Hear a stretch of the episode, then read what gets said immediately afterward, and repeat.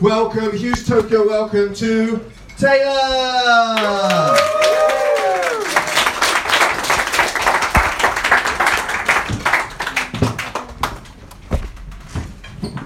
How y'all doing? Y'all doing alright tonight?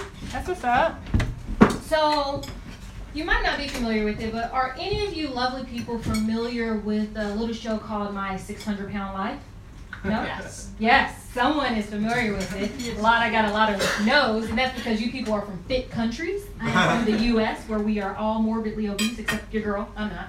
Um, um, and so, My 600 Pound Life, like the title gives it, it's, it chronicles the weight loss struggles and journeys of people who are over 600 pounds. It's, it's following their, their goals to lose weight, how they got that big, their surgery, their failures after the surgery, all of that. And it follows different people all throughout.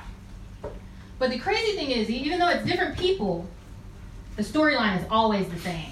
It's always the same. There's always that one enabler that has got this person, that has allowed them to get this heavy.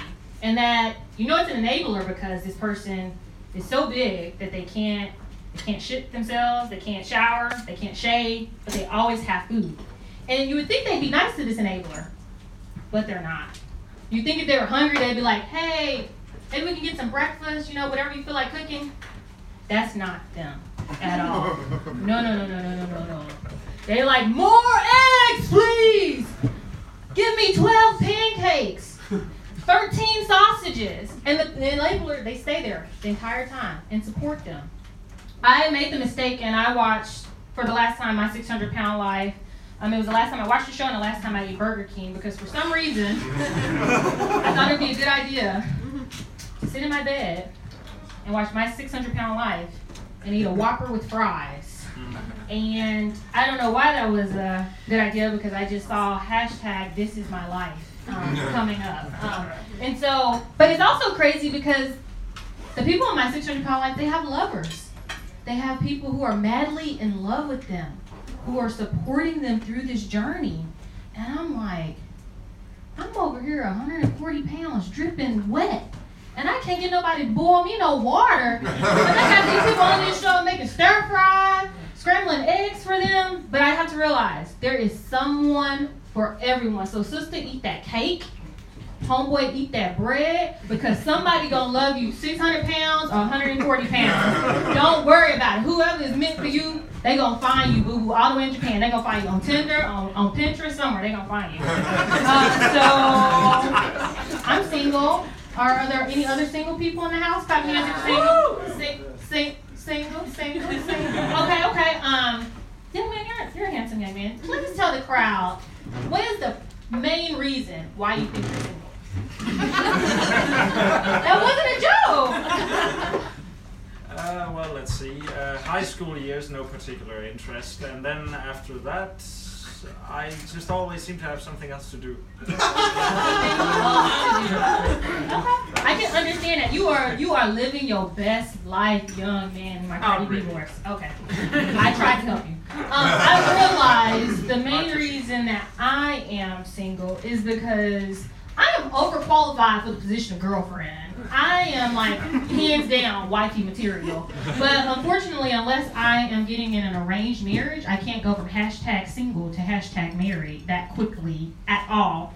So I'm single and not really ready to mingle. Um, and it also, I'm probably single because I'd rather spend my time on my couch with my fleece blanket, either watching Parks and Recreation, The Office, or The Big Bang Theory, and I'm not out here in these streets at all. Are there any?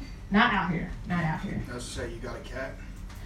It's so funny you say that because I was just about to ask, are there any pet owners? And I don't even know this young man. Are there any pet owners in the building? Any pet owners?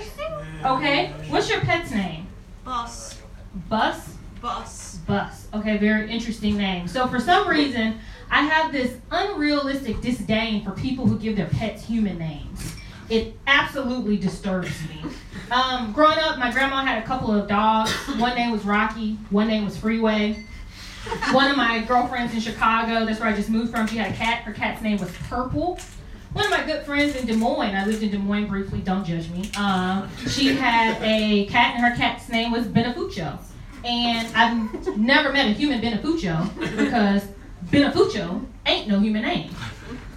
I'm on the Purple Line in Evanston, Illinois. It is a wealthy, pretentious suburb of Chicago, Illinois, and I see this sign for this lost feline.